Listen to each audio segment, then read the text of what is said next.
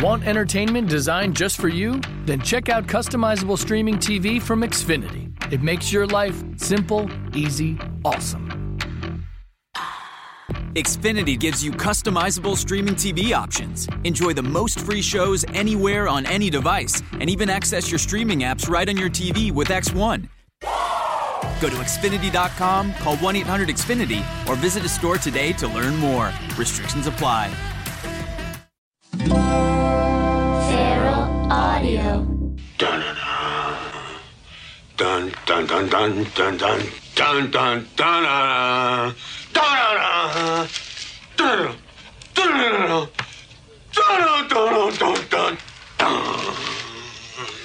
Hello, hello. Hi, uh, it's Steve Agee. Sorry. Welcome to episode 64 of Steve Agee. Uh, here at the beautiful Feral Audio Network. Uh, my guest this week is the extremely talented um, and very good friend of mine, very old friend of mine. I don't, when I say a very old friend of mine, I don't mean he's like in his 80s. I mean, I've known him for a long time, but you know that. Um, my good friend Derek Mears, uh, who, oh my God, you may know from such things as uh, Zathura, um, Hansel and Gretel, Predators, Friday the 13th, where he played Jason. And that's in the 2009 version. And he was fucking terrifying in it. You should check it out. In fact, you could buy it at Amazon. I think we all know where I'm going with this by now. We're 64 episodes in. I think we know where I'm going when I start bringing up somebody's credits.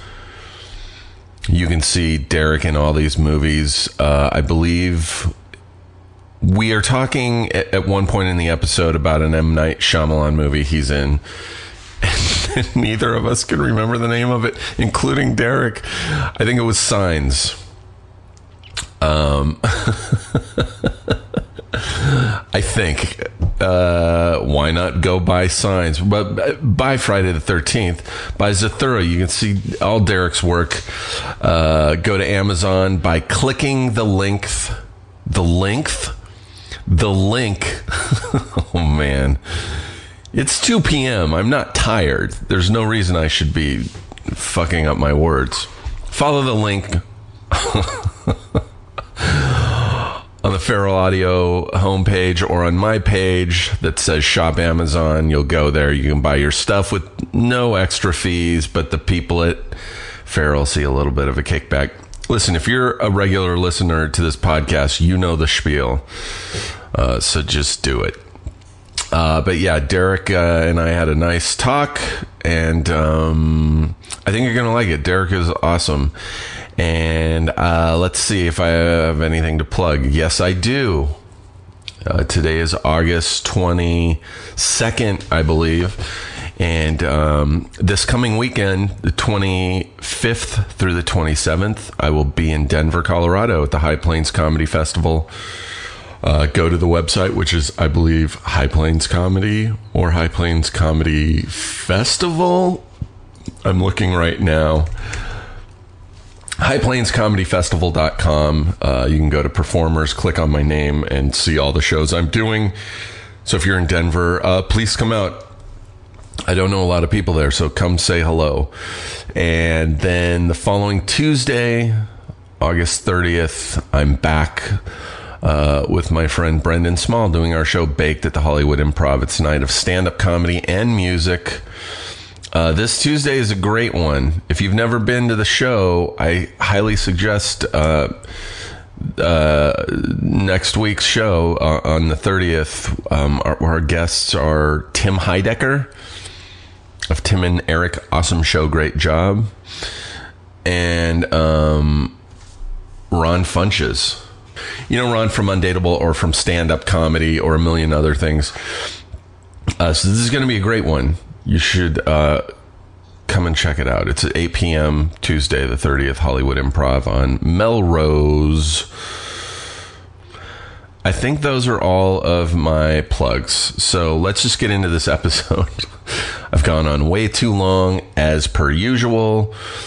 So now sit back and thank you for listening to episode 64 of Steve Agee Uh with myself, Steve Agee, and my guest, Derek Mears. Thank you.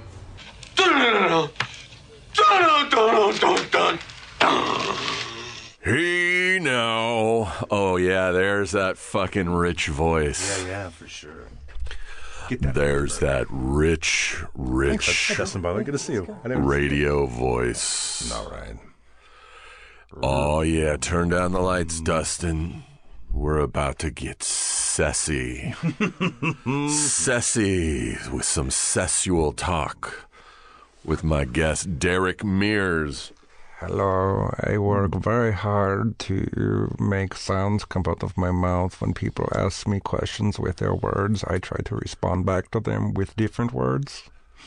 My guest is Derek Mears from Bulgaria. Uh, maybe you see the movie uh, where the car it talks to people. You like that one? Shitty Bang Bang? Uh, don't No. I don't curse. What's the talking car? Knight Rider? Uh, the one, this uh, the red one. Uh, it's I don't know the name of it, but uh, he tries to find a way home. Uh, he has big eyes on the windshield. I told you earlier, dude, I don't see animated movies. I know that. That's what. what Good, I think it's hilarious. Go ahead. I, it's, it's called uh, Cars. It's Cars. You Never saw it. I uh, I was telling Derek when we were in the uh, other room that I, I don't go to animated movies. I've never seen a Toy Story movie. Never seen a Shrek. Never saw uh, My Giant, the James the Giant Peach. The is it Invincibles or Incredibles? Inc- oh my God, what happened? Incredibles. Have you seen Iron Giant? I mean Iron Giant. That's what I meant. I never saw that. The last movie, animated movie I saw was um, Wreck It Ralph. Stick figures in a flip book.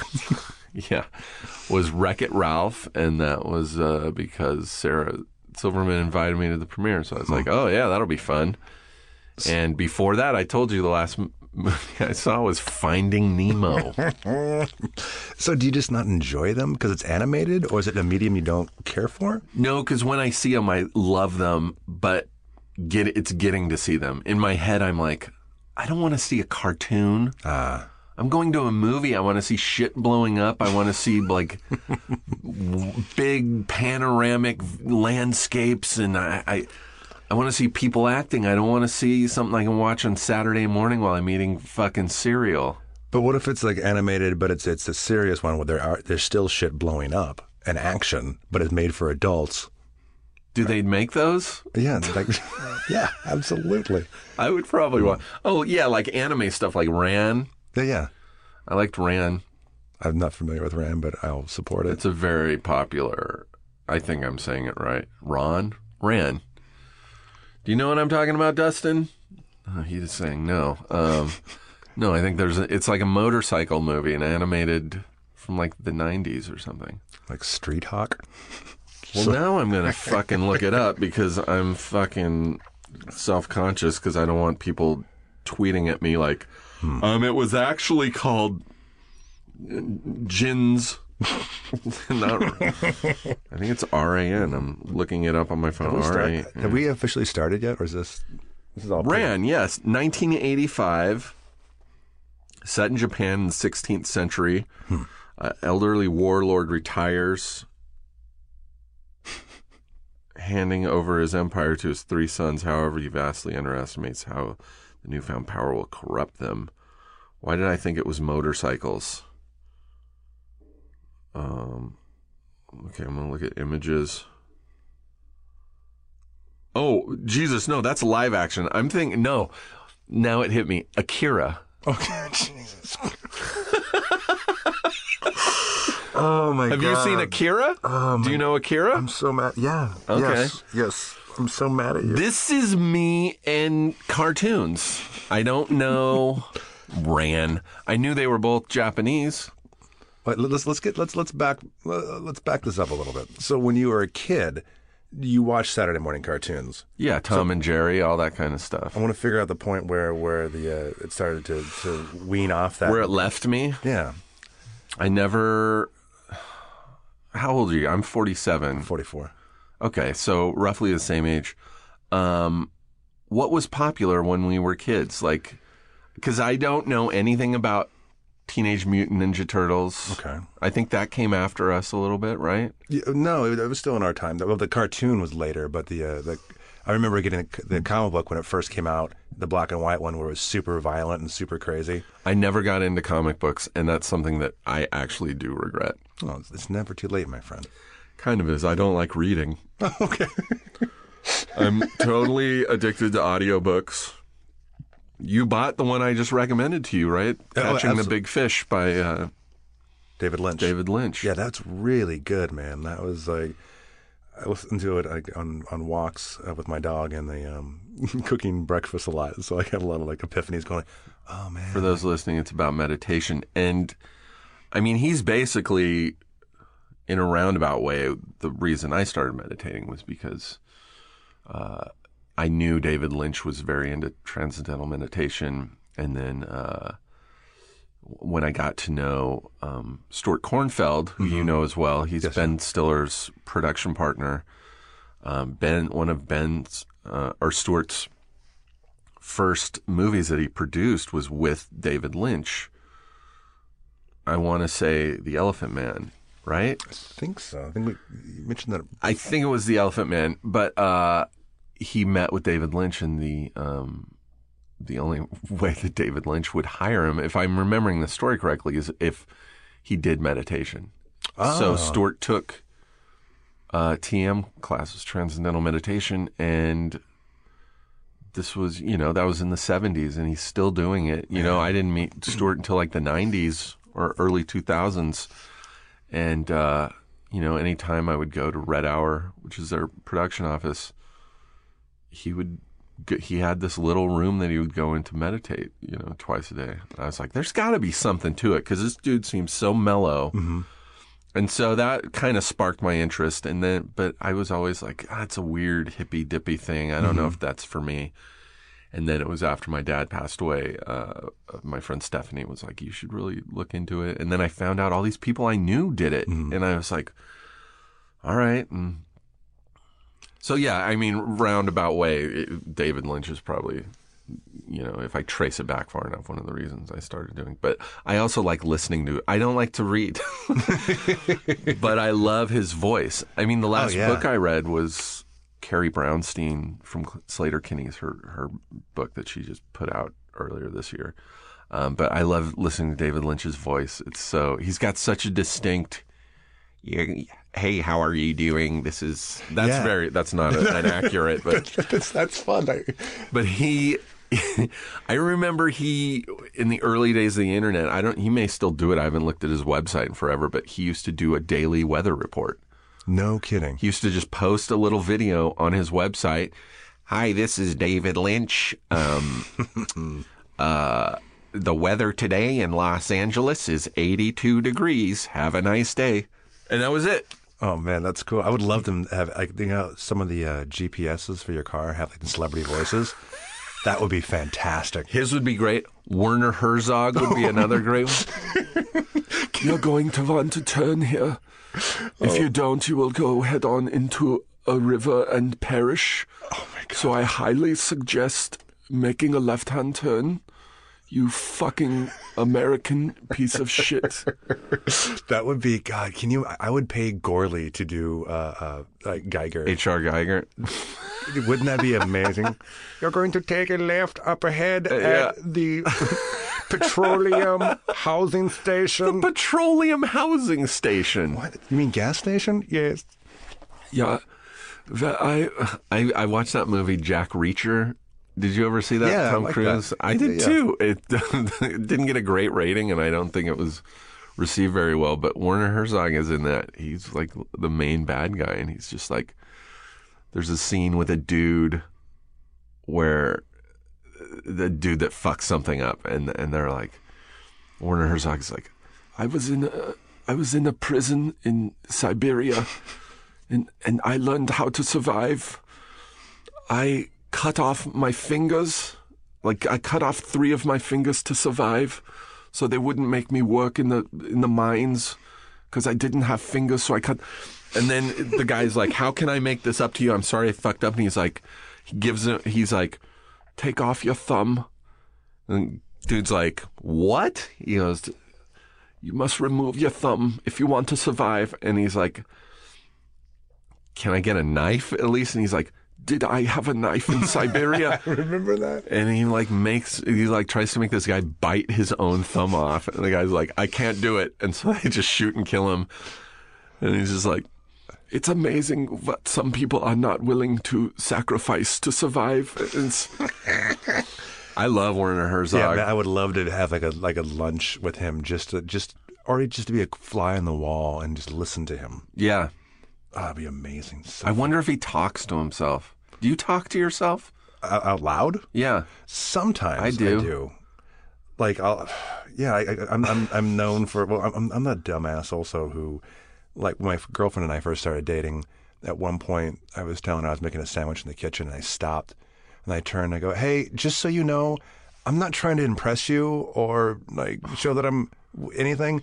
I'll always sing or make up some sort of stupid song about putting you know, going mustard to put my the mustard on the meat it's just ridiculous. I go, so if you were here or not, the same thing is going to happen. Yeah. So just, but yeah, I, I do from time to time.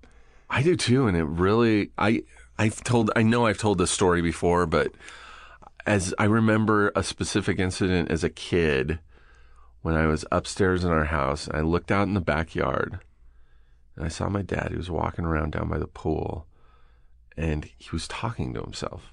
I could see him talking to himself. Mm-hmm.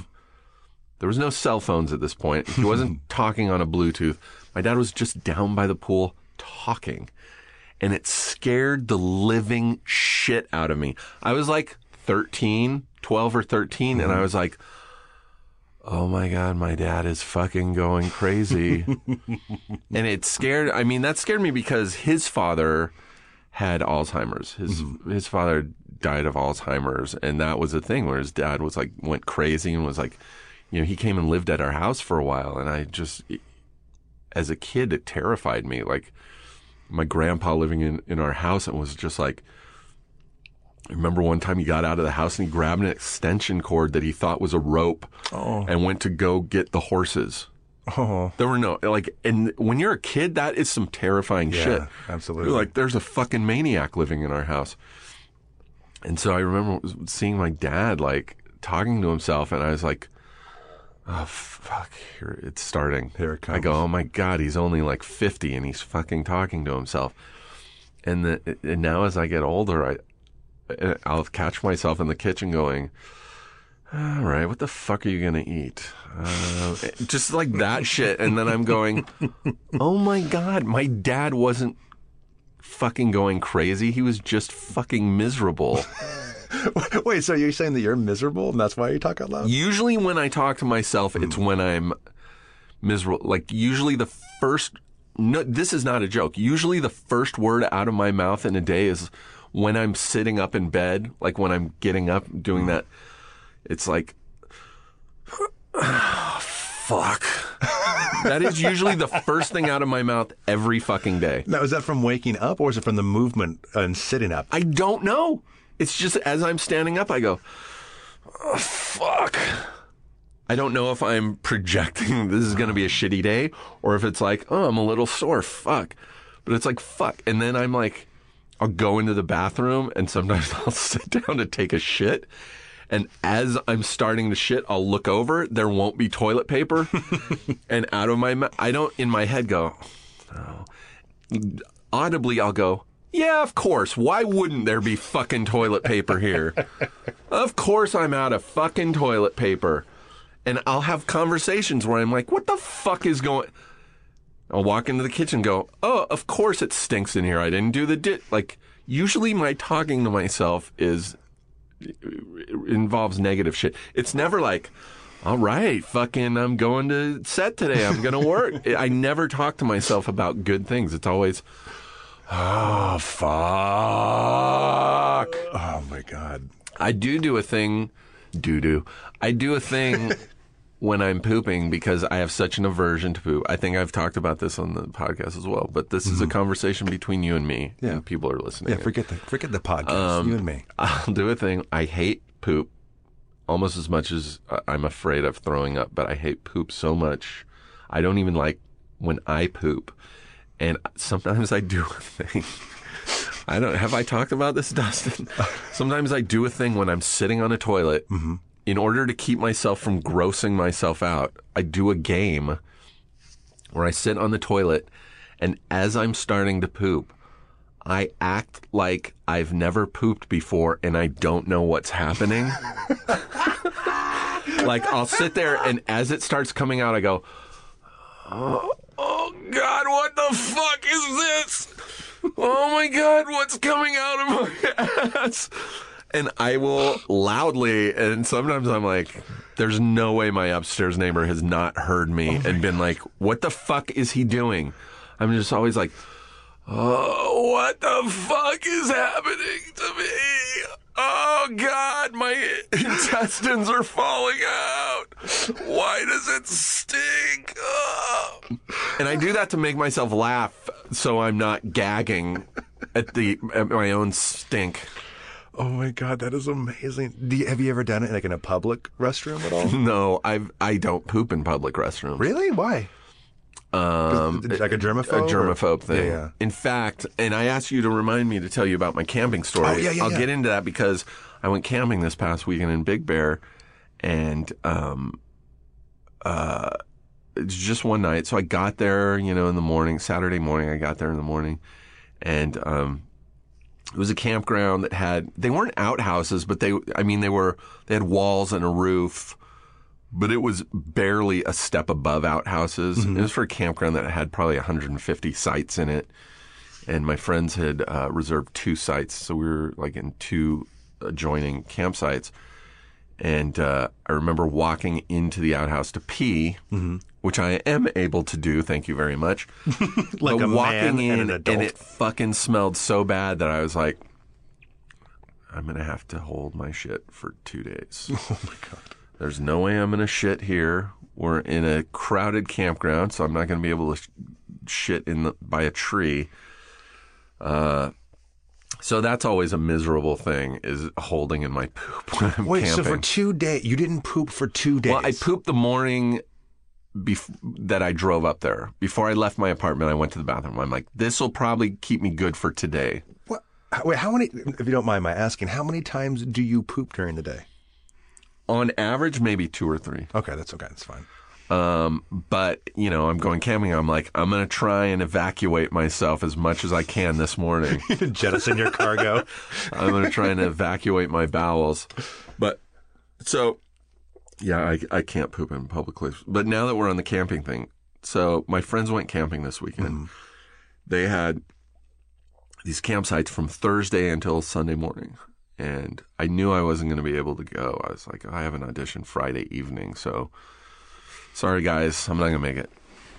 Saturday morning, I woke up and was like wide awake at seven in the morning. I'm like, fuck it, I'm going to drive up there. I can at least at least camp tonight.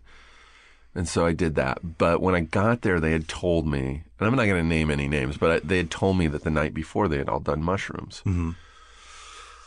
Which, when you're in the mountains, that's a great place to do it out in nature. And so they had done mushrooms, they'd taken mushrooms, and then, and not all of them, just a few of them.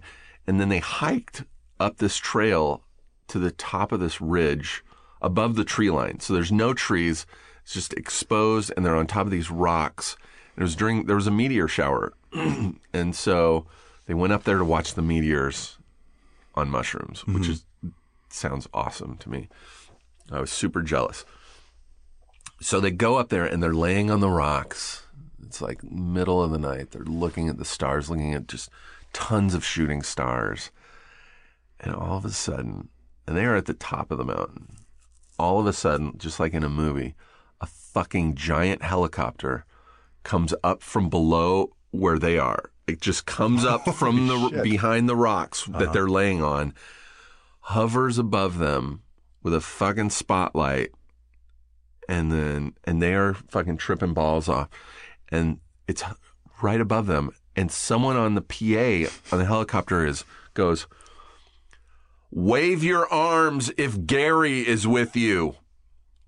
And they're like what the fuck? Why is this helicopter talking? They were all fucking freaking out. They're like, what did he just? He's like, if Gary is with you, wave your arms. And they're like, who the fuck is Gary? Apparently, there had been a camper in the campsite named Gary who had gone out to take photos uh-huh. of the sunset and got lost. Oh, no. And so they were looking, the sheriff's department was looking for this guy named Gary. So you just see a group of like people up on these rocks and they're just like, hey, is Gary there? And they're, these guys are all tripping on drugs. They're like, "Oh." and also, by the way, what if one of them was named Gary? What if one of my friends was named Yeah, Gary and they're like, all right. And they're waving their arms. And then the sheriff's department is like, all right, Gary's there. We can go home. Oh yeah, that'd be. You know what I mean? Yeah, yeah.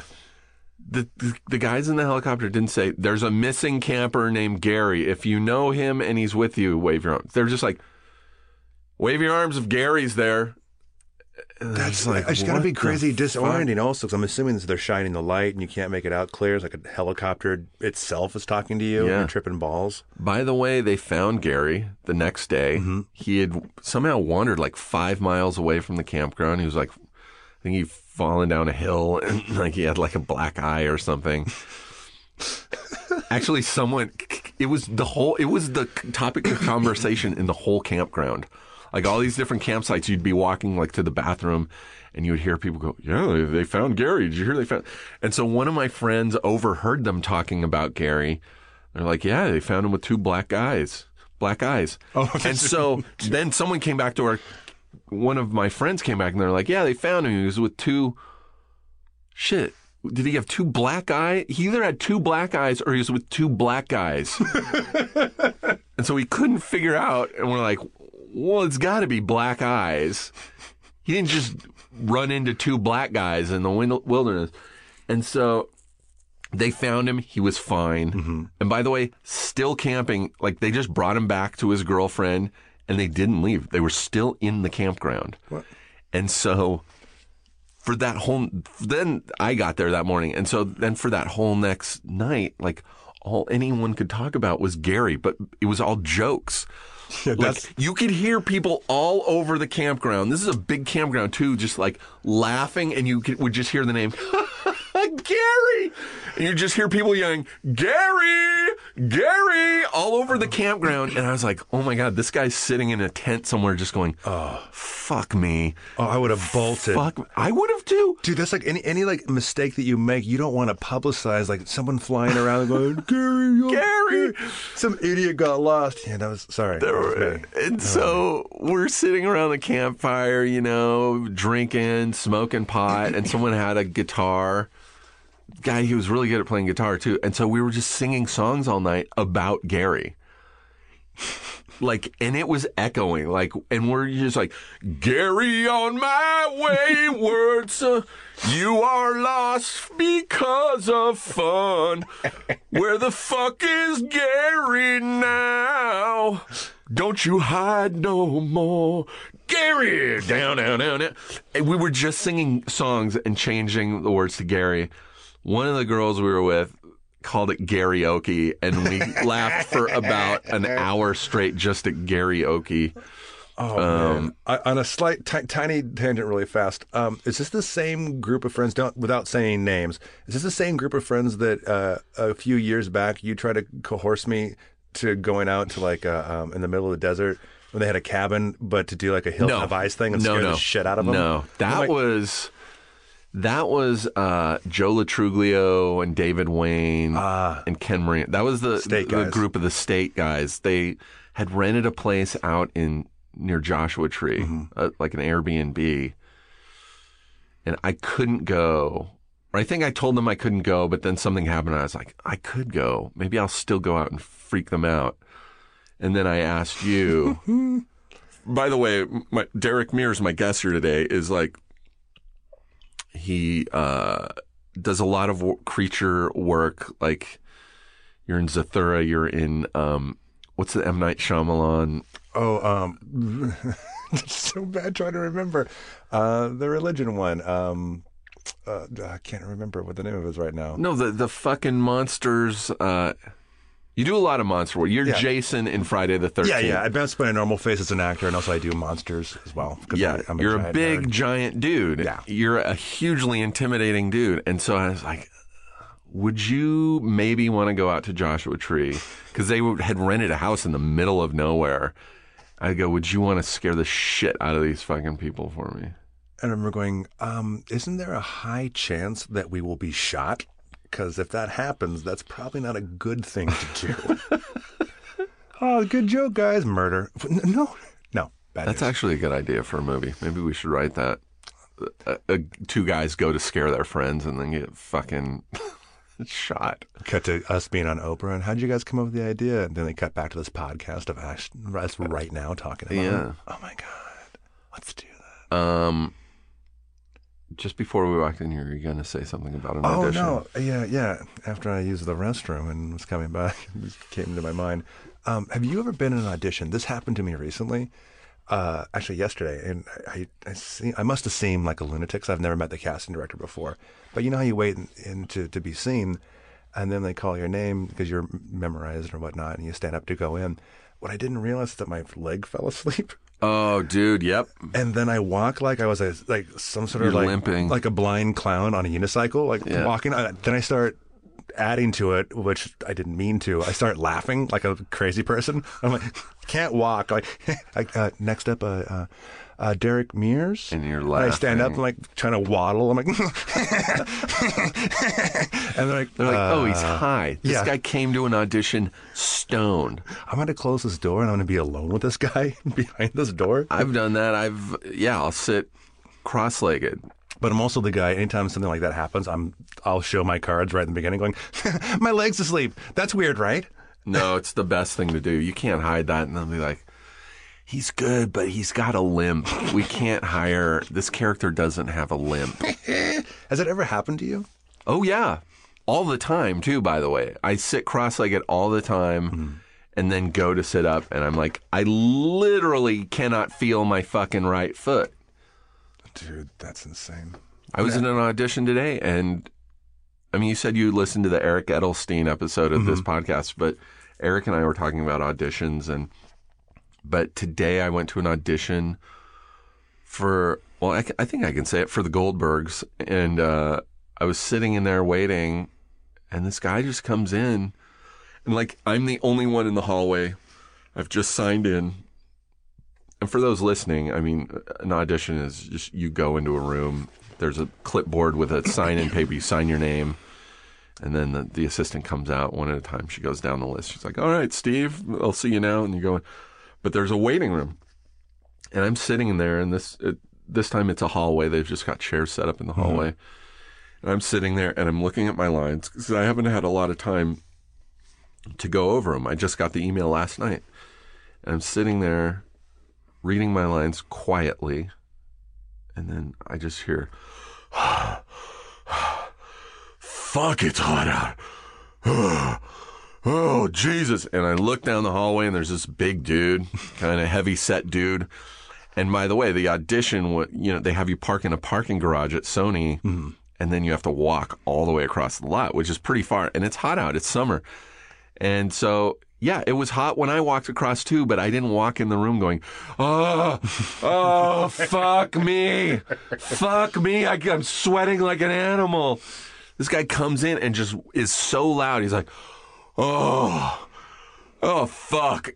I think he's one of those people that just likes to talk to people and he keeps trying to engage me and I'm not looking up from the paper. I'm just like, I'm trying to learn my lines. to focus, And yeah. he's probably got them all memorized already. So he doesn't give a shit. And he comes in and he goes to the sign in and he's signing in. And I think he looks and sees my name above him. And he's like,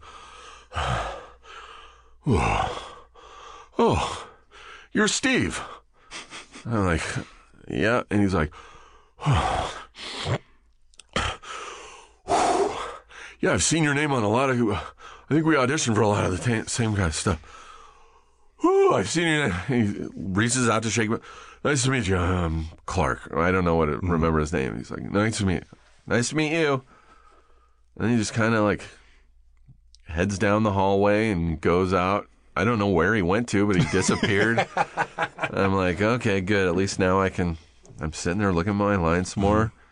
Like 10 minutes go by. He comes in. He's like, oh, oh, oh, fuck, you're still here? Oh, they're not moving very fast in there, are they? I go, this is not supposed to start until 11.15, so it's like 11. I go, it's, mm-hmm. they're not moving slow. They just haven't started yet. Oh, okay. Uh, I'm not exaggerating anything. I'm like, what the fuck is going on?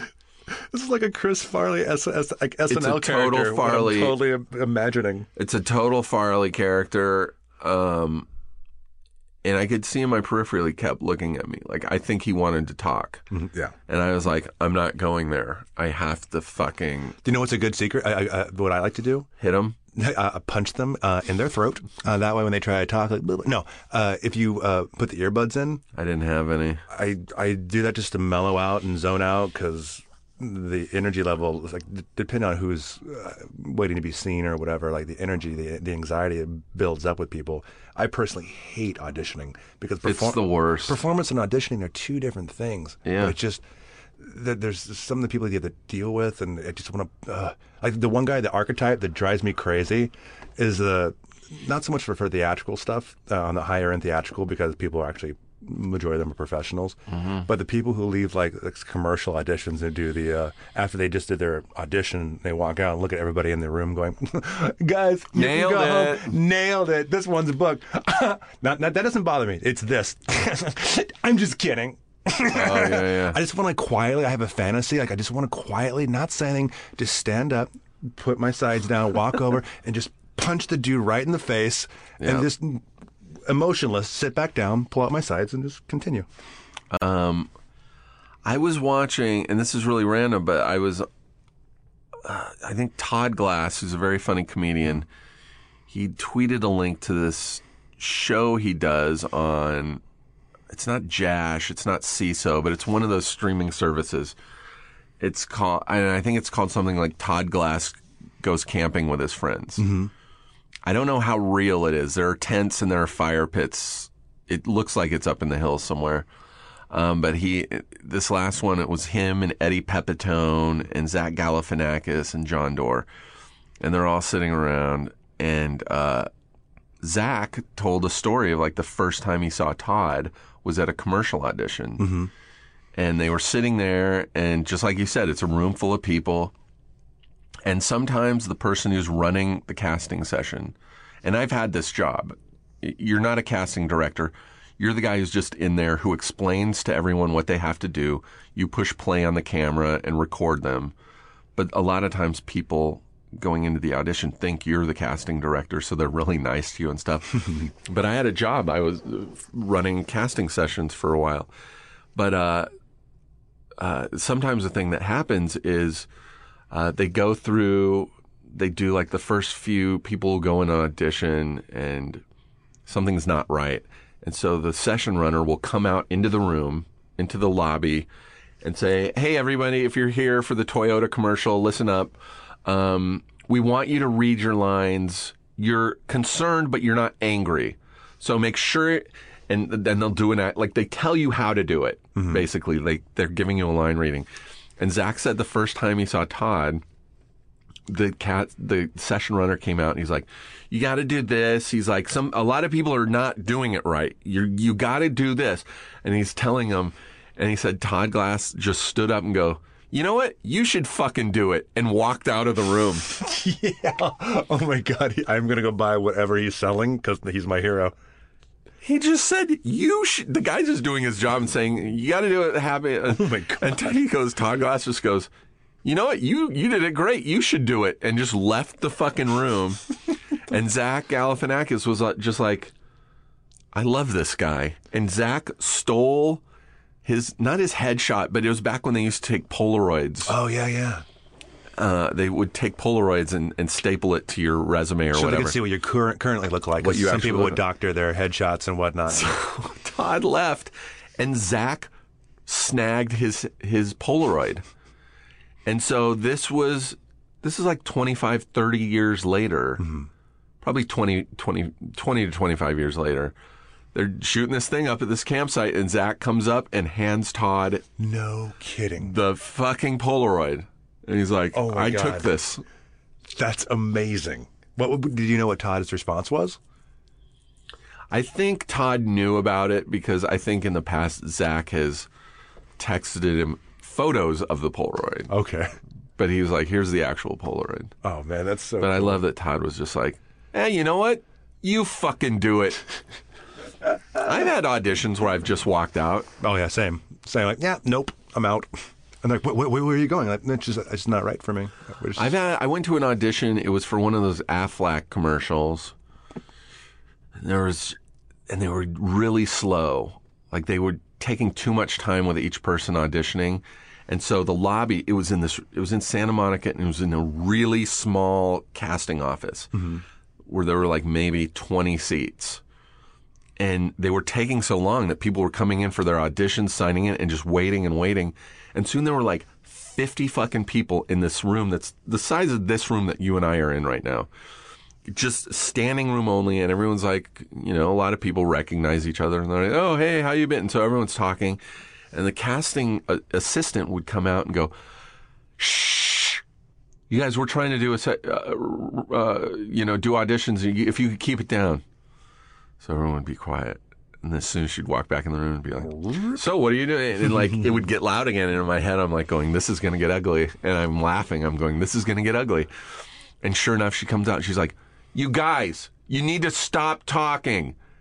And it's just like, I think someone was like, You expect us to just sit here while you take your fucking time and don't just sit here in silence? And she's like, yeah. And he's like, nope. And he got up and left. And uh, I was just like, yeah. And I stood up and I walked out after him. and I was rad. like, I called my agents. I'm like, fuck, go f- tell them to go fuck themselves. That's insane. The last one that I walked out of, I went to a commercial thing, and and uh, we we did the read and whatever, and and at the end they're like, okay, so we'll uh, we'll have you uh, pretend uh, to lay down on this fake beach chair and go ahead and uh, take your shirt off, and I'm like, what? I'm like, no, no, no, go ahead, go ahead and take your shirt off. Uh, it's it's part, part of the. Uh, I go, I was wasn't told about this uh, at all. Yeah. and it, it kind of became weird, like like a peer pressure thing. Like, oh no, well, I mean, all Everyone else is taking their shirt off. Everyone's doing it. Go ahead. Mean, Like, n- no, well, I'm not everyone. And like, You you want some cocaine? Maybe that'll loosen you up. We're just gonna let this tape run. Uh, let's just uh, a little massage. No, but yeah, I was like, I was like, I'm out. I'm not. This is not my jam. And I go, no, no offense to anybody. I go, thank you for the opportunity, but it's just this is not right for me, and I don't like this kind of sprung on me at the last second. I uh, the same place that I used to run commercial casting sessions for. Uh, it was back when the Sarah Silverman show was still on, and I got a call from them, like my friend Arlene at ASG Casting. It was a call or an email. She's like, "Hey, you know, we're casting a La-Z-Boy commercial, and the breakdown is we're looking for a Steve Agee type." and I go, I'm Steve Agee. Why didn't they fucking contact my agents? like that's weird that you're like, we're looking for a Steve Agee type. Should we see if his agents will? Nah, we just want a type. We don't want Steve. So uh, they're like, you should come in and audition. I'm like, all right. yeah, why? Why? If you want, sorry, keep going. So I go in and I walk in and I find out that in in the audition that you have to dance.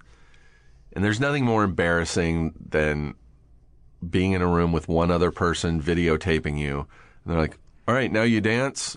And, and there's no music. Oh. You're just like silently, you know, dancing. And uh so I did it for like 5 seconds and I'm like, "All right, they got an idea." So I left, and um, a week later they called me and they're like, uh, "You got a callback. They want you to come to callbacks." I go, "Eh, "I don't want to do it now." they're like, "But it's a callback. There's like only like ten people they're calling back," and I go, "Yeah, but I don't want to dance. I didn't know that was a part of it. I I go, I feel stupid. I don't want to do it." And they're like, "You sure?" I go, "Yeah, I'm gonna pass. I don't want to do the callback for this." They're like, "All right." Holy a week cow. later, uh, they want to offer you the part. and I was like, all right. I just didn't want to dance again. And then it was like a whole fucking afternoon of me fucking dancing. so you did it. That's wait a second. That's amazing. So I did it, yeah. You, so you're like no to the commercial. They're like, all right, fine, I'll do it. Yeah, I didn't want. I just didn't want to do that fucking same dumbass dance in front of like now with a director and three, you know, clients in the room. Oh man, I have a, not name dropping, uh, but I just think it's interesting. Like I, I love it. Uh, I had a, a story with um, uh, I do a lot of like autograph signing things, and um, uh, Danny Trejo does a lot, and so we are on the same circuit sometimes, and like you know we'll travel together. We have the same agents and appearance managers and whatnot, so we've been friends for a long time. And um, back when I did uh, uh, Predators in 2010, when I first got cast uh, in the film, um, I was at the airport with Danny, and I was like, "Hey, Danny," I go, I go, you, I just heard like you're in Predators, right? And he goes, "Yeah, yeah, there, yeah." And I go, "Oh, I did, I am, I am too." And he's, "Oh, that's great, that's great." And, and he goes, "Hey, did you read the script?" And I go, "Yeah, absolutely." And he goes, "You know, for the character that I'm playing, it says Chulio, like a young Danny Trejo." And so I called Robert up, and I'm like, "They're talking about Robert Rodriguez," and he's like, "I called Robert. I go, Robert, why would you want?" Like a young Danny Trejo when you can get the Danny Trejo. and Robert laughed and he laughed. Like, okay, okay, Danny, you know, it, you can do the part.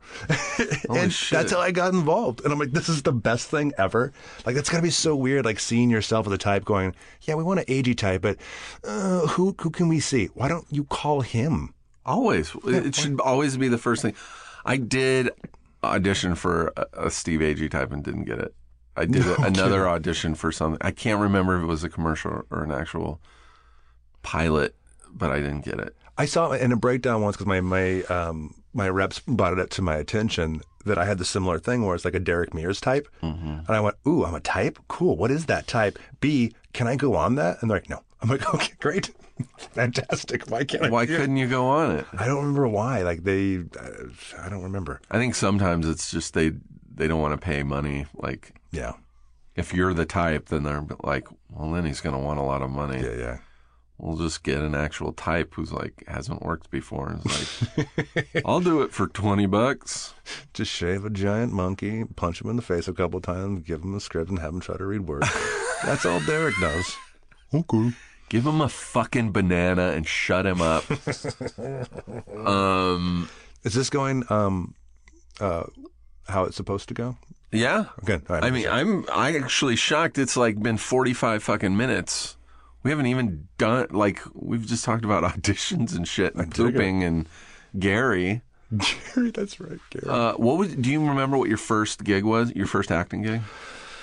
like, I mean, you have to remember. I who forgets their first acting? do you mean like, like Hollywood, like TV and film, or like back in theater, or No, no, like paid, like either commercial or TV. On on on paper? The first one is a movie I did called the the Demolitionist with uh, uh, Nicole Eggert and Richard Grieco. Holy shit! Yeah. the fucking Baywatch people. Yeah, directed by uh, Robert Kurtzman, uh, who is the K in the K and B for K and B special effects, Ooh. which I didn't know until years later on when I started working for K and B. And I'm like, oh my god, get out! That, that, you're the guy. But anytime, I, that was the first thing I did, and I was still living in Bakersfield, California at the time, and I was blown away, going, wait a second, I get to be in a movie with Richard Gr- with Booker, and Booker! you're going to pay me 50 bucks to work an 18 hour day? This is amazing. Uh, yeah. I'm totally. Oh, I've never. I, there was an acting stunt role also. I, I had no ties to stunts at all. They're going, okay, so when this motorcycle crashes and slides towards you, uh, jump, out, of the way. Wait, what? Oh, okay.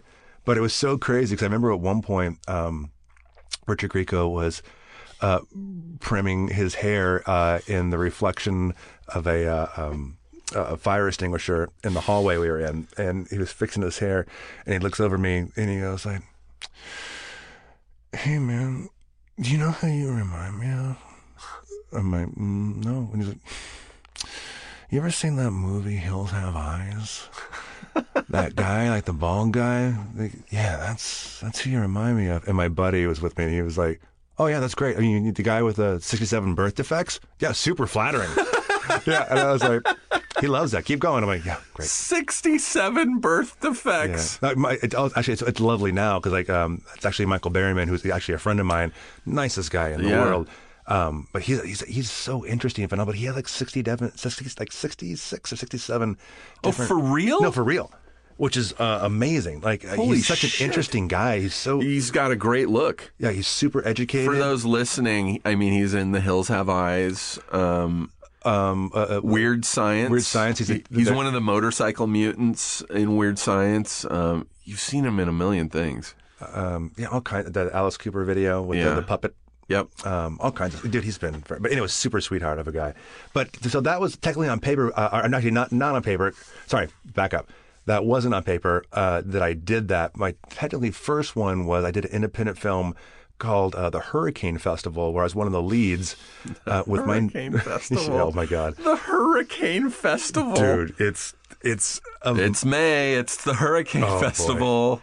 it's the, the synopsis is it's it's uh it's like a midnight cowboy meets of mice and men road trip movie. Jesus Christ. Yeah, it's crazy. I do a little uh little butt nudity also. Really? No, big deal. My my first thing going, yeah, I'll do it. This is great. Were you already muscular and working out when No, you no, were no, no, acting? no, no, no, no, no, no. Really? Uh, yeah, I uh, um because I was just starting. I just moved to L.A. and that's how I got my SAG card, Uh-huh. uh, which was amazing. But I, I remember me, the the first meeting we had, like the table read, and people like my background was all theater uh, and doing improv comedy, and people were like, "Oh, hi, you know, nice to meet you, Derek." 'cause I was one of the three leads, and they're like, um, "So I, I'm the, you know, I'm so and so, so and so. Uh, I'm the DP on the film." Like, I have no idea what that means. I don't. Everyone just kept throwing initials at me, like, Yeah. "Oh, I'm, an, I'm, I'm your, the AD. I'm the DP. I'm your first AD." And Yeah.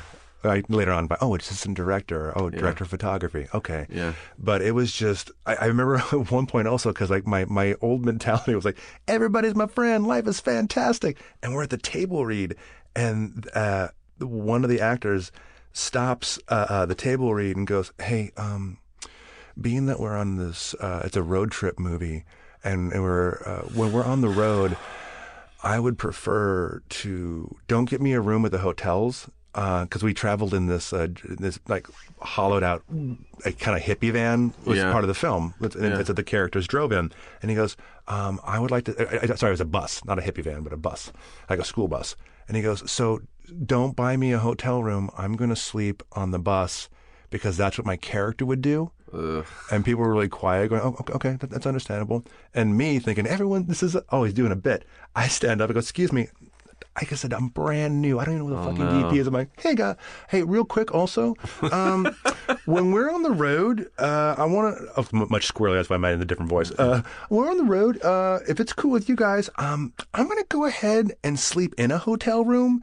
Uh, and get a really good night's sleep. And the next morning, I'm going to pretend and act like I slept on the bus. If that's cool with everybody. And everyone like started laughing, going ah! And I'm like, I look over to the guy who's the lead, going, I think he's gonna high high five, like, oh, it's fun.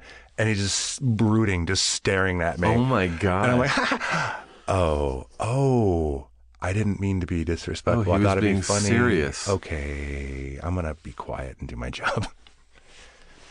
So I just want to let people know who are listening, I'm secretly an asshole. yeah, you're a fucking dick. Yeah, I'm like a uh, um, Peter Sellers and uh, Pink Panther, an accidental asshole. So how'd you get involved? He's not an asshole in that. I, I am. How'd you get involved then? Going from that to because I've when I met you, you were already like f- fucking working out Mm-hmm. and grappling and doing all that stuff and ripped. But how did that come about? Like, what made you start? Um, Because you do a lot of stunt related work too in movies. Yeah, I used to actually. I, not, I I do physical stuff now. I actually haven't done stunts on paper. I'll do sacred stuff every now and then for about eight years. Though I still have like this the skill set to do it. Yeah. It got to the point career wise because I've always I moved to LA to do acting and comedy. Yep. And I kind of no pun intended fell into stunts because I have a, a physical side. But it got to the point where I made a name doing both, and then it would be like, wait, so you're a stunt guy trying to act. But I'm like, no, no, I'm professionally trained. I've been doing this for a long time. And, I, and that's what's weird because some of our, you know, the offshoots of our friend are going, oh, you're a stunt guy and you do monster, you wear a mask. I go, no, I'm actually Yeah. professionally trained. I do, this Yeah. is what I do. Yeah. Um, but no, I, I grew up in Bakersfield because a lot of people expect me or assume that I was like, oh, you're like the jock of the school or, you know, you're the leader of the football team. I go, no, I was that kid who played Dungeons and Dragons, read comic books, loved horror and sci-fi. Yeah. And and at the time I had alopecia. Oh, I still have alopecia now, but my hair would fall out at the time. Jesus Christ. Wait, does it? You're not born with it. It just starts happening at some point. Yeah, with alopecia. Uh, for those of you who don't know what alopecia is, it's a um, it's a, a a disorder where your body sees your hair as a as a foreign entity and then rejects it. No, so your hair would fall out, and it's when Mom A and Dad B, who have the the, the dormant genes, hook up that it happens. Uh, but it's um, it's initially sparked by um, by stress. And uh, when I was younger, I was going through a stressful situation, and what started off was it's called alopecia areata, and it would fall out in little chunks, like little like um, coin size holes in my hair. And I would do comb overs, and and I was the you know the different kid at school. Yeah. And because you're it's going into the end of grade school, going into junior high, trying to find acceptance and figure out who you are. And so I had this giant emotional roller coaster where my hair would fall out, then Yeah. would grow back in, then fall back out. And then I'm like, oh, I'm a monster. I'm different. This sucks. But the positive spin of it, what I thought was my biggest um, uh, weakness turned out when I moved to LA to be my biggest strength. Yeah. It's going, oh, I look different. Like, this is great. Like, Yeah. I, I can also play so many different characters, even with prosthetics and whatnot. Like, there's the, the sky's the limit. Yeah. But it wasn't until I moved to LA, because like in high school, I could do maybe a pull up and I had like man boobies and whatever. Um, but when I moved to LA, I took that, um, which I believe you have as well, the uh, the the Sam Christensen Studios. I went to a class where it's all about self marketing, and Sam's basically a, a, a he te- mixes the teachings of Carl Jung and Joseph Campbell, the uh, Godfather of mythology, and I found out by taking his class and found out the the archetype of the character that I played in TV and film. I went the kind of like the the big bad guy or the gentle giant. I went, wait a second, if I worked out, I could be the big bad guy in all these different movies and whatnot. Yeah. And so I had a minor background in like like like a family style martial art like taekwondo and Yeah. karate back when I was in school. And so I went I did everything I could to learn to eat right, to train. I took every martial art style. I took so many different styles because this is what I really wanted to do. Right. And then it started kind of paying off doing both with the action and stunts together and just so lucky, man. Like I always say, like if if everything were to career wise were to end today, man, thank you so much. It's been an amazing run. I, I get to travel around the world, Yeah. and And you're still healthy. yeah, luck- luck- luckily, thank goodness. But I'm also like, it's kind of weird. Also on, on a, I'll vent about it for a second. I'm kind of going through like a weird like guilt thing in a sense where so many of our talented friends in different mediums and whatnot who I go, why am I working and these guys who are freaking brilliant aren't? Yeah. Like I don't understand that. I am happy with our, our Channel 101 group and Yeah. you know the uh, the improv and the comedy stuff and seeing so many people just influence society and like rocking it and, and making people happy Yeah. with their talents. Yeah, for those listening, Derek and I were involved in the very beginning of uh, Channel 101, which is still a functioning uh, monthly show and website uh, revolving around short short films that are treated as like TV pilots, like five minute TV pilots, and people make these pilots and then they go to a screening and the audience votes on their favorite five pilots and if you are in the top five you get to make another episode and that started in like 2003 uh, with our friends Rob Schrab and Dan Harmon, who have now gone on to do Community and Harmontown, and and Rob's directing the new Lego movie. Um, but yeah, that that spawned a lot of work for a lot of people. I mean, most notably The Lonely Island and Oh, yeah. Andy Samberg and Jorma and Akiva. Yeah, it makes me so happy seeing those guys do so well and remembering the days when they were struggling and and then Hollywood's trying to separate the three of them and them going like, no, no, no, we're going to share like a single writer's paycheck rather than breaking up Yeah. and have like a studio apartment eating top ramen trying to survive. Yeah. And now they're hosting every award show. They can do whatever they want. I'm so happy. I don't want anything from those guys, but seeing that they've stayed the same, they've kept the same humility. And now like it, it blows my mind. Like I'll go to like a, do like a like an improv show like at a high school or somewhere and you're hearing like the high school kids sing their music or make references? It's very surreal but also, also- magical. It's also amazing, you know, Andy's the main performer of the group, you know, on screen performer, you know, Jorma and Akiva were, were writing uh, at SNL, Mm-hmm. um, and they, you know, they write together. And Yorman and Akiva went on to direct separately. You know, Mm-hmm. uh, uh, MacGruber, um, or Mm-hmm. Neighborhood- Hot Rod, Neighborhood Watch. Neighborhood Watch, and they've been directing things separately. And then when they just did Pop Star, Oh, so good. and they directed together. And I remember Jorma telling me it was really weird because they had to go before, like the D- Directors Guild board, to ask if they could direct Popstar together, because usually it's the opposite way. There's like a, a team, a directing team, you know, like the Wachowskis or the Coen brothers or um, the Farrelly brothers, and then um, they'll want to direct a movie together, and they have to go in front of a board and say, "I want to direct on my own now. We need to split," and they have to get permission to do that. And I remember it was a problem. Like the board was like, "Well, you what?" You guys are already established as separate directors. You direct your own movies. You want to now share a fee and share the responsibilities of directing something together. And they're like, yeah, we want to direct it together. And it was like a huge, they had to go through a lot of red tape to direct uh, Popstar together. That's wild, man. It paid off. The movie's really fucking funny. I can't. Like my girlfriend is so hooked on the soundtrack. Like she will not stop listening to it. You always find like some new comedic gem. Their albums are all amazing. Um, Derek is in the movie. You're the li- you're a limo driver. Guy, I made it. I've, I've made You've it. worked with him before. You're in MacGruber. Um, yeah. You're Val Kilmer's henchman that he fucking spoiler alert shoots in the fucking head. But um, you're you're in one of the funnier scenes of the movie where you're in this this fucking limo and they're talking and there's like a girl.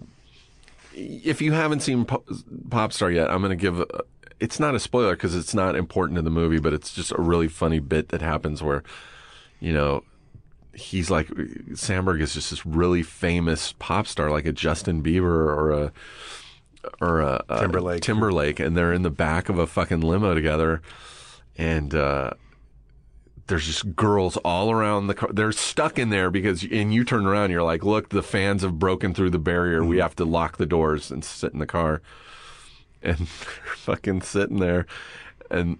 Akiva and and uh, Andy are like, have been estranged, and they're trying. You know, Jorma is trying to get them back together.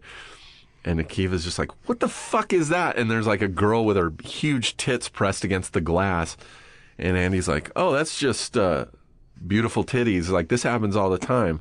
They want me to sign them."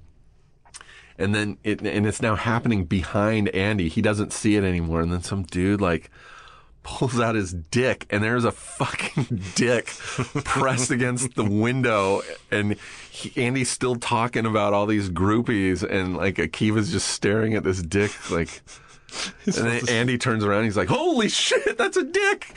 They- Since he's already committed, he had it, the windows rolled down, the dick sticks through, and he Oh, actually, he actually has to sign signs the dick and like but the dick is pressed against the window and they roll the window down so it's that it's sliding against the skin and it's like skipping. Oh it's so fucking funny. Oh, those talented mofo's. funny dudes They've man. got that dick dick humor down to science. uh, I love this guy so much um Uh, wait, what were you saying? Oh yeah, you started. Uh, wait, were we talking about alopecia? yeah, we're talking about alopecia and then putting the weight on and the size for Oh, working yeah. out for TV and films, and things have just been rocking and rolling, man. Like like I said, if it ends right now, it's been amazing. Also, by the way, I've always known you as having alopecia and no hair, Mm-hmm. and then like a couple of years ago, you started growing hair again. Oh, dude, I just for my like, like a goatee. It was the weirdest thing. All my friends, my friend group, going, "Oh, you wear like a pro- prosthetic," or like, "No, it's yeah, just why would you wear a prosthetic goatee? yeah." But that's so stupid. I don't know why. It just started growing in just that area, and so like I felt like a man. The worst part is being like you know in your forties, going to your buddies, you know, who are grown men, going, "Hey, man, um, do you do you trim this or do you shave? Like, what do you?" And like, What are the rules with Yeah. a goatee? Look, you're going through puberty at 40. I'm like, I don't know how to do this. Like, My body's changing Steve, my face is changing. I'm getting hair in weird places now. What do you mean, pube? No, on my face, on my head. And then you get, I, I- I get like different um, dilemmas where like the, uh, like the, uh, the resistance show that I do to go do the, the comedy, and I'm like, wait a second, is this too? If I play a lady in the show, like, is this goatee going to throw off the illusion that I'm a lady? Maybe I should actually just shave this. Like I don't. So it, randomly I'll have it. Are you will. shaving now, or did it? No, I shave. I, I have to shave the. Uh, So the it's still coming in. Yeah, but I don't grow any hair like Anywhere on- else? No, like not on the top of my head. I'll get a little like random hair like here and there. Yeah. The worst is like it'll be somewhere where I can't reach and I'll, I won't see it. And like my girlfriend's like, "Hey, do you want to cut that foot long single black hair?"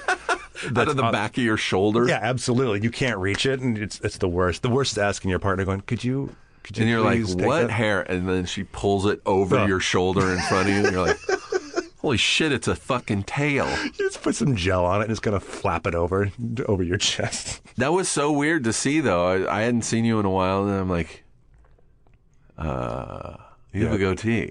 Yeah, so many people are going, uh, either that or they thought I've been like a liar the entire time. You look even more menacing though with it. You look like like an evil genius. I look, I look older and I look meaner. I'm like, oh, this is pretty cool. I like this a lot. It's also it's color. It's not like gray or anything, which is cool. yeah, a lot of times it either comes in, it, it comes in random colors. Like it'll either do like a, like a, my natural hair would be like a strawberry blonde, Yeah. which nobody wants like a strawberry blonde goatee. It doesn't work out. Right, it looks right. weird. Uh, or it'll, gr- it'll sometimes grow in black, like a black That's darker. how I saw it. Yeah, It's just weird. yeah. Mine's gone just full gray in the front, which is. I don't mind gray. I think gray hair's cool. I even love girls with gray hair. I think it looks Oh, absolutely. fucking great. Absolutely. Uh, I, one of the most fucking beautiful people is Weird Al's wife, Suzanne Yankovic. Total gray hair. She's fucking one of the most beautiful people I've ever seen. She's fucking the best. And I'm like, why don't pe- more people do this shit, man? Why Yeah. don't people just leave it alone? It looks it. cool. Um, so I'm not opposed to having gray hair, but I've noticed a thing on camera. Um, uh, it doesn't look gray on camera. It Hmm. looks like a bald patch. Like especially from a distance, if I'm, because the rest of my beard is like fairly dark red. Mm-hmm. So like when you first see it, like the The the, contrast. splotches look like there's no hair at all. Oh wow. So there's been times when I've I've dyed it up a little bit. When I did Guardians of the Galaxy, I there were you know I kind of dirtied it up. And Now, was that your full beard in Guardians? Like, I, I saw the pictures you posted online for the Comic Con. the photos I posted at Comic Con is a fake beard, Okay. but they recreated my real beard when when James first told me he wanted me to do this part in Guardians. Um, he, I was like, "Yeah, dude, are you kidding? I fuck, I'd be honored. I I love the first one so much." And uh, so I said, "Yeah, of course. I, consider me in." And then, like, not long afterwards, he was like, "Stop shaving." And this was like November, Uh-huh. October or November, and we weren't shooting until like March. Holy cow! Yeah, so it was like six months of me, like half a year of not shaving, just not touching it, Well, it and it was driving me fucking crazy. Oh no! I hated it. I like having whatever I have now. This length. This I like a scruff. Mm-hmm. I don't like a huge beard because on me it's really thin, especially in the sides. So like you can still see skin through it in certain points. So uh-huh. I was just like, I hate this. I don't like going into a fucking coffee shop and people staring at me like I'm going to rob them. Like I look horrifying. And so I didn't like it. And then we shaved my head for the movie too. So I have a shaved head and a huge beard. And it was kind of bumming me out. Not, Oh, no I mean, kidding. it wasn't bumming me out, but I was like, I can't wait to shave. and so I shaved it after we finished shooting. And then um, we did a thing at Comic Con uh, for the Marvel panel. James was like, I think it would be really funny if we go to do the Marvel Guardians panel at Comic Con in Hall H, which is 6,500 seats. Yeah. You know, we're going to have Chris Pratt and um, Zoe Saldana, Dave Bautista, um, Kurt Russell. They're all going to be there for the panel. He's like, I thought it'd be funny if all the Ravagers came in in character and totally disrupted the panel and were making fun of everybody. and uh, so we were wrapping up shooting and they were like, eh, "Would you want to hold on to your beard for another two months?" I go, "For no money, you want me to keep this beard?" I go, "No, I'm like." I'm like missing out on parts because I was going to auditions. Even when I was doing Guardians, I would go to auditions and they would say, uh, oh, "That was great. Uh, would you be willing to shave?" And I was, I'd say, "I can't shave until like June." Wow. And then be like, "All right." And so I wouldn't get parts. And so once Guardians was over, I was like, "I have to shave. I have to get work." And they're like, "All right, we'll figure it out." And so when it came time to do the panel, they're like, "Yeah, we talked to makeup. They can recreate the beard." So then I had to sit for like an hour and a half while they glued this beard to my face which looked great. It actually looked even better than my real beard because it was more full. But I found when we were shooting, I never felt secure. Like I always felt like it was about to fall off, even though it was on good. I, f- I could feel that it, it wasn't real on my face, and I felt like it was just going to slip off. Yeah. So, um, Was the, was the fake beard comfortable to wear? yeah, it was comfortable, but it just felt foreign and weird. And so I, I remember saying, I go, if if I did another one of these movies, um, I I would grow my beard out again. I'd do the beard thing again. Gotcha. I couldn't do an, another month. I couldn't do that for a month going in and having this fake beard on. It would be too distracting. That's one thing that, that- that's my nemesis. Like I've worn so many different prosthetics in different films and, and whatnot, and like being encased in some of this sometimes torturous uh, uh, uh, rubber. Yeah. But as soon as you put like like a, a theatrical like like A mustache. spirit gum mustache on me, I'm like, no, no. I, it just It feels really weird, yeah. it drives me crazy. anyone listening, I highly suggest going to your local, you know, like Halloween store or whatever, and you can get like a fake mustache and what's called spirit gum, which you paint on this little glue and you kind of tap it with your finger till it gets sticky. I know you're getting goosebumps. And then you put this mustache on, and it never feels comfortable to me. No, trying to eat with it, and it's always stabby. and like, oh no. And there's always a place where you didn't get the glue and you Yeah. can feel it peeling off a little bit. Blech. Um, Blech. yeah, if you can, I highly recommend just growing an actual Ladies, Ladies, grow those beards out. Plenty of work for bearded women. That's one thing I'm, I'm noticing with friends though. Also, like people are trying to fit in in, in Hollywood and try to get roles and whatnot. And I'm always like, man, like whatever makes you look different. Even life in general, not even in Hollywood. Like, step on that gas pedal. Like, why do you want to look like everybody else? Yeah. Why, like, whatever makes you unique, embrace Don't that. change it. Yeah, I don't. I also- didn't start getting. You know, I when I first started acting, you know, I was taking classes at the Groundlings. I was doing a lot of sketch and improv, and back then, and that might have even been when I knew you. I might have still been doing it. I was bleaching my hair blonde.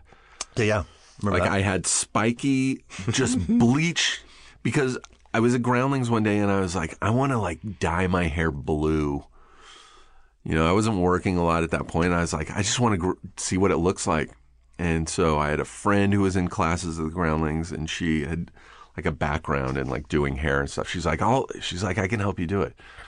So I went to her, her place and she like, you had to like strip the color out to put in the new colors. So I had red, you know, like pretty bright red hair. And so she's like, we're to bleach it to get the color out. And so she bleached my hair like with peroxide and it was just like yellowish white. And we had the coloring. And then I looked in the mirror. I was like, nope, this is it. I go, this is the color. I'm keeping this bleached. This looks like fuck. I look like a crazy man. and I had that f- for like seven or eight years. No I think when I met you, I still had it. no, you did for sure. I remember that. And I didn't get a lot of work. It wasn't until I let it grow out Mm-hmm. back to its normal color and I started wearing glasses again, oddly enough, that I was getting fucking work. Such a crazy So thing. I'm like, I work more when I wear my glasses and just have my shitty hair and my shitty facial hair. well, you've got a type now, Steve, and you need to live up. To I am a type and I have to stay that type or I'm going to lose jobs to people who look more like me than me. Oh man. also, I, and you know what? I didn't even congratulate you. Like, I, I uh, a thank you for for inviting me to this in general. But I, I started listening to some of your older episodes, and like, you are fantastic at this. Like, I I want to see you. Do you have any like? Thank you, Derek. Do you have any like uh, hopes or dreams to like host anything live, like to do like like talk show stuff? Like, you're No, really good. I would never want to do a talk show. You know, I worked for. It's funny because, especially now after working on one, you know, I worked on the Jimmy Kimmel Show for years, um, and after watching that, you know, being there daily for rehearsals and like shooting, and in the writers' room, I I I am shocked that anyone wants to do that for a living. Uh, hats off to Jimmy. Half hats off to Seth Meyers, Letterman, all those people who have done talk shows. Like, it. I think it takes a special person because I could never. That is a job that never ends. Like, you know, we would do the Sarah Silverman program. We would shoot for like two months, hmm two two and a half months, and then we'd have a break for like six months. You know, when you write on a you know a sitcom, you, you write for the season, then you have the summer off or whatever. A talk show, a late night talk show, it is every fucking day, year round. You get a week or two off at like Christmas or whatever, but it's other than that, it's like Monday through Friday. You are waking up, going to the office, going through the news, looking for stuff to write. It is the same shit every day. It's got to be. Is, is it difficult having that? It's like a treadmill in a sense. Like at the uh, knowing that because any type of TV or film project, there's always going to there's something's going to go wrong, and you and part of it is you have to adapt and try to fix it as you're doing it. Yeah. But with uh, the talk shows, you have that deadline going. We're going to live at this time. No matter what happens, we have to get this done. So it's kind of like a treadmill. There's yeah, and there's always shit that goes wrong. I remember there was uh, one day we were gonna shoot. I don't know if we actually. Sh- oh, we did. I think I actually think we did shoot the episode. Jimmy had a headache, and he took like six, somewhere between like six and ten Advil. He took a lot of Advil, mm-hmm. and had an allergic reaction because he took oh. too much and his face started getting really puffy while we were shooting. I oh. think it was while we were shooting, yeah. And so as soon as the show was over, he went to the emergency room, and I think you can find the photo. Like you can probably Google it, Jimmy allergic reaction, Advil or whatever. But it was crazy. Like he swelled up so big, and it's just like, and he still did the show. And it got way worse after the taping. Like it got even worse. Did like he comment on it? Under- Did he comment about it during the show? Yeah, I think he did. I, I have such. I mean, we did so many shows. I have such a, a foggy memory of all of them. That's wild. Um, but yeah, I mean, they've and I all these talk show hosts are always like, you know, we're still doing it no matter what, and I'm always like. I have a sore throat today. I'm not coming in. but these guys are always like, I have a fever. I'm still doing the show, and or I have food poisoning. I I just couldn't. It, I would never. I think maybe when I was a kid, I wanted to be Letterman, but mm-hmm. as I got older, I was like, that's a huge responsibility, and it's it's a lot of fucking work for.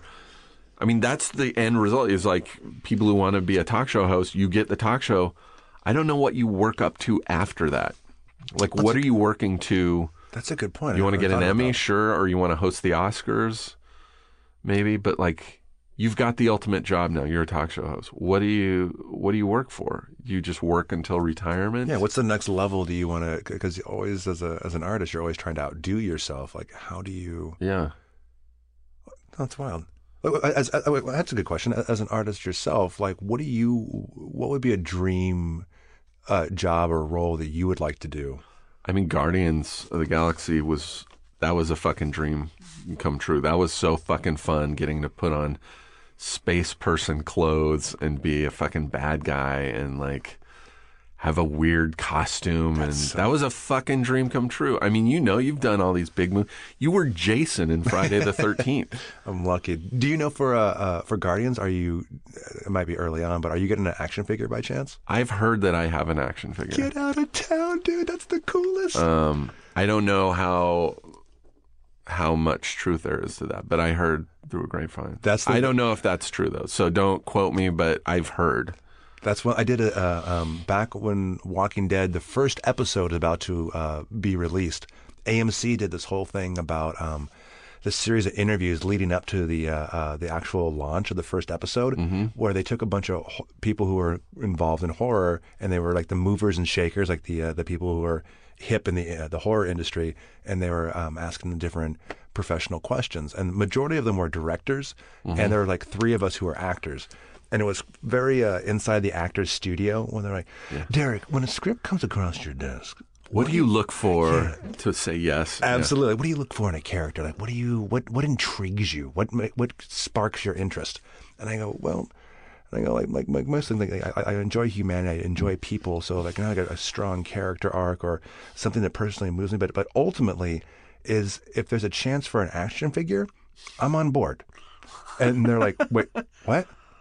Because at first they're going, oh yeah, yeah, then that makes it. Wait, no, no, what? An, an action figure? No, I'm a giant child because that would that would be like you've made it if I'm you get an action baby. figure.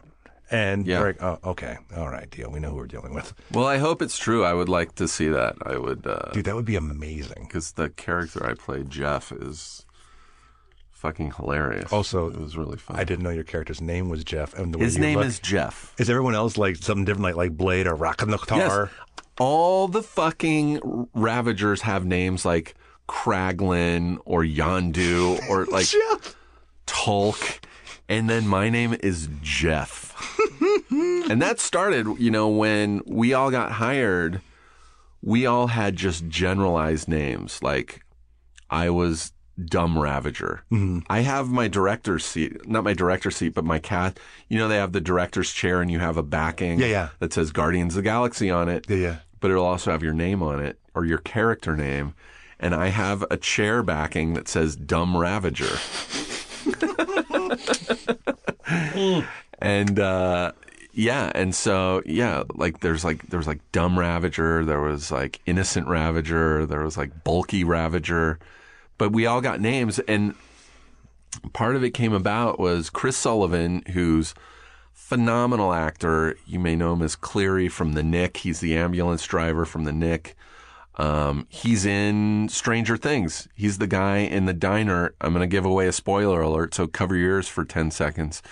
He's the guy in the diner when the little girl 11 comes in and he finds her and then he gets shot in the head. I I worked with him. You did. He's a sweetheart. He's a great guy. He's done my podcast. Get out of town. Chris Sullivan. He plays Taserface. Yeah. Oh my God. That's oh, Chris is so. We'd worked on that uh, um, uh, Affleck's uh, Live by Night together. Okay, yeah. So, oh, that's so cool. He's the greatest guy. He plays Taserface, who is an actual character from the comic books. Um, but we started. We, we I was just I tweeted about the Knick because it's one of my favorite TV shows of the past couple of years, and uh, so we became Twitter friends. And then he came out here to do a pilot. Around about the same time, we found out that we were both going to do Guardians, and it was a big secret. He did when he did my podcast. We knew we were both in Guardians together, but we couldn't say it. Oh my God. That's funny. Um, but we would have a running joke where he's Taserface, he's Taserface, and he would, and he was like, it would be funny if you just had a normal, because I'm kind of like always with him in the movie, and he, he's like, it'd be funny if you had a regular name, and I'm, I was just would always be like, God damn it, Jeff, God damn it, Jeff, and so we would always everywhere we would go, he'd just be like. You know, when we went to do the camera test, he would, we were fucking around in front of James, and he'd be like, "God damn it, Jeff!" And James thought that was funny. I think so. James like named my character Jeff because of that, that is amazing. and we did it in the movie. There's like Wait, is it Kevin or is it Jeff? Jeff. Okay. So there's like scenes where you know, and I am a dumb ravager. Like it's not for you know. There's a reason like it was dumb. All my lines are I'm like a stupid idiot, and so there was a lot of uh, opportunities for Taserface to be like, "God damn it, Jeff." Oh my God. That's. I can't wait to see that. Yeah. I want you to make a uh, and sell a T-shirt with the back of that chair. Like just get it printed up that way and just God have a shirt it, that says just says "Dumb Ravager." Well, when we did it at the Marvel panel at Comic Con, he was saying, "God damn it, Jeff!" And and sure enough, the day after the panel, I was getting tweets of people just going, "God damn it, Jeff!" That's amazing, man. That's one thing that, that blows my mind. Like on on the fan side of things, like uh, of course you know I'm assuming the the same. You, you get some like weird messages, whatever. But the majority of the messages are just so positive and nice. Like Yeah. people are just super cool. Thank God. yeah, right. Oh, don't get me wrong. They're, they're, It would be crushing if fans just didn't say anything positive and it was just haters. Like, Oh, fuck you. Jesus Christ. Yes. I would have to not have social social networking sites. Yeah, it would, it would blow. I mean, yeah, it would blow my mind. That would be. I, I just feel bad. Like some of our celebrity friends that are that are ladies, and some of the bullshit they have to deal with. Some dipshits. It's like you would never say any of that negative, disrespectful crap in a room with someone's me. face? Yeah, you would never say that. Because you'd get fucking slapped or punched. Yeah, we would. Ugh, just. Uh, sorry, I went on another tangent. All right, we're at 80 minutes, dude. Holy cow! Edit this An hour down. and 20 minutes. No, no, this this, is all good, five? right, Dustin? This is great shit. Um, anything you want to plug? You want to plug the Resistance? Yeah, your weekly. Is it weekly? Yeah, weekly show. Uh, yeah, we do uh, uh, the show called The Resistance, which is uh, an action adventure long form improv show. Saying improv doesn't give it justice. Honestly, it's it's more of experimental theater because Yeah. there's so many other factors involved, and like we'll do. We improvise uh, different genre shows, like it could be sci-fi, horror, western, uh, kids adventure, you know, Yeah. what- whatever we want to make up. There's still a lot of action involved, and Absolutely. We go into the crowd and like there's no set format. Um, we'll do full improvised fights. We have a keyboardist who scores it live, a sound effects guy who does the sound effects and Mm-hmm. lighting and all kinds of stuff. And um, I've had a bunch of stunt pads kind of made like custom Lego blocks that we use in the show and we'll build scenes out of them and Whoa. it's so crazy and out of control but but it everything narratively makes sense and it's going through the roof but we do it um, Friday nights at 10 p.m. at Improv Olympic on High and uh, sorry uh, Hollywood yeah, Hollywood near Cahuenga. yeah yeah and it's it's just going through the roof right now It's And I- awesome. so much fun but um yes and that we can see us on Resistance Comedy on Twitter or resistancecomedy.com and the same thing on Facebook And you're also Derek Mears on Twitter. Um, Yeah, which is can on find- Do you have an Instagram? no I don't I tried to post a photo. I did post a photo of you on Instagram from when we were hanging out the other day, and I was like, "He's not on Instagram." I couldn't tag you. I was like, "Holy shit, this motherfucker's not on Instagram." Yeah, it's just, it's too much for me right now. Where I'm like, I, have Facebook and Twitter, and I'm like, I just There you go. I- also I don't want I I don't. There's certain things I don't share. I, I'm pretty open about a lot of things because I always feel like like my purpose is also is to open that curtain between Hollywood and and and fans because I always say I'm a fan representing the fans Mm-hmm. because I. It's some of the stuff when people try to separate, going like, "Oh no, no, this isn't for you." No, it's for everybody. Anybody can do whatever they want. Yeah, sure. And so I like to to interact and like try to get back to people when I can. Oh, look at you. Unless they're absolute batshit crazy, then I'm like, oh, you want a sample of my skin cells? No, that's cool, man. You want a scraping of my epidermis? But yeah, those are the places. Uh, I have the. It sounds gross. I have the same the fan page on on uh, Facebook because I made a mistake early on with Facebook where I started an account and I accepted everybody, friends and people I don't know. Uh, but then it, it, I didn't know it maxed out at a certain number. Five thousand. I'm reach. I'm at that point right now where I'm trying to figure out what to do about that So- because I have a fan page. But it's only got like a thousand followers, Yeah. and then my regular personal page is where everyone friends me. Nobody wants to switch over. I, I opened up a fan page going, hey, you know what? Th- This maxes out here. And I go, if we could switch everybody over to here, I, I still post the exact same things. I interact the same way. And no, They're like, nope. "Fuck you! I'm a friend. Yeah. I'm your friend. I'm What? not someone that likes you. I'm your friend." you know, you'll get to like, um, somehow we got, del- uh, I got deleted. I don't know what's going on. I'm like, probably because you wrote some racist, dumb shit. And I, I saw it and went, no, I don't even want to see this ever again. yeah. Um, but yeah, it feels so like douchey to go like, "Hey, go to the official fan page." Like, it's, you sound like an asshole. Like, I hate that. I hate it so Yeah. much. What was your question? I don't remember. Well, there you have it. That's Derek. That's my old pal Derek Mears. Um, you can follow him uh, on Twitter and Facebook, not Instagram. Uh, does the Resistance have an Instagram page? Uh, yes. There It's- you I believe it's Resistance Comedy, and there's fun pictures of There you go. So look for Derek. He updates regularly. and uh, thank you for listening. And Derek, thank you for doing this. Kidding? This has been a blast. Thanks for having me. It having has, me. yeah. I'm really happy we finally made it happen. Yay. Um, thanks for listening, everybody. Have a good day. Bye bye. Bye. Feral Audio. Want entertainment designed just for you? Then check out customizable streaming TV from Xfinity. It makes your life simple, easy, awesome. Xfinity gives you customizable streaming TV options. Enjoy the most free shows anywhere on any device, and even access your streaming apps right on your TV with X1. Go to Xfinity.com, call 1 800 Xfinity, or visit a store today to learn more. Restrictions apply.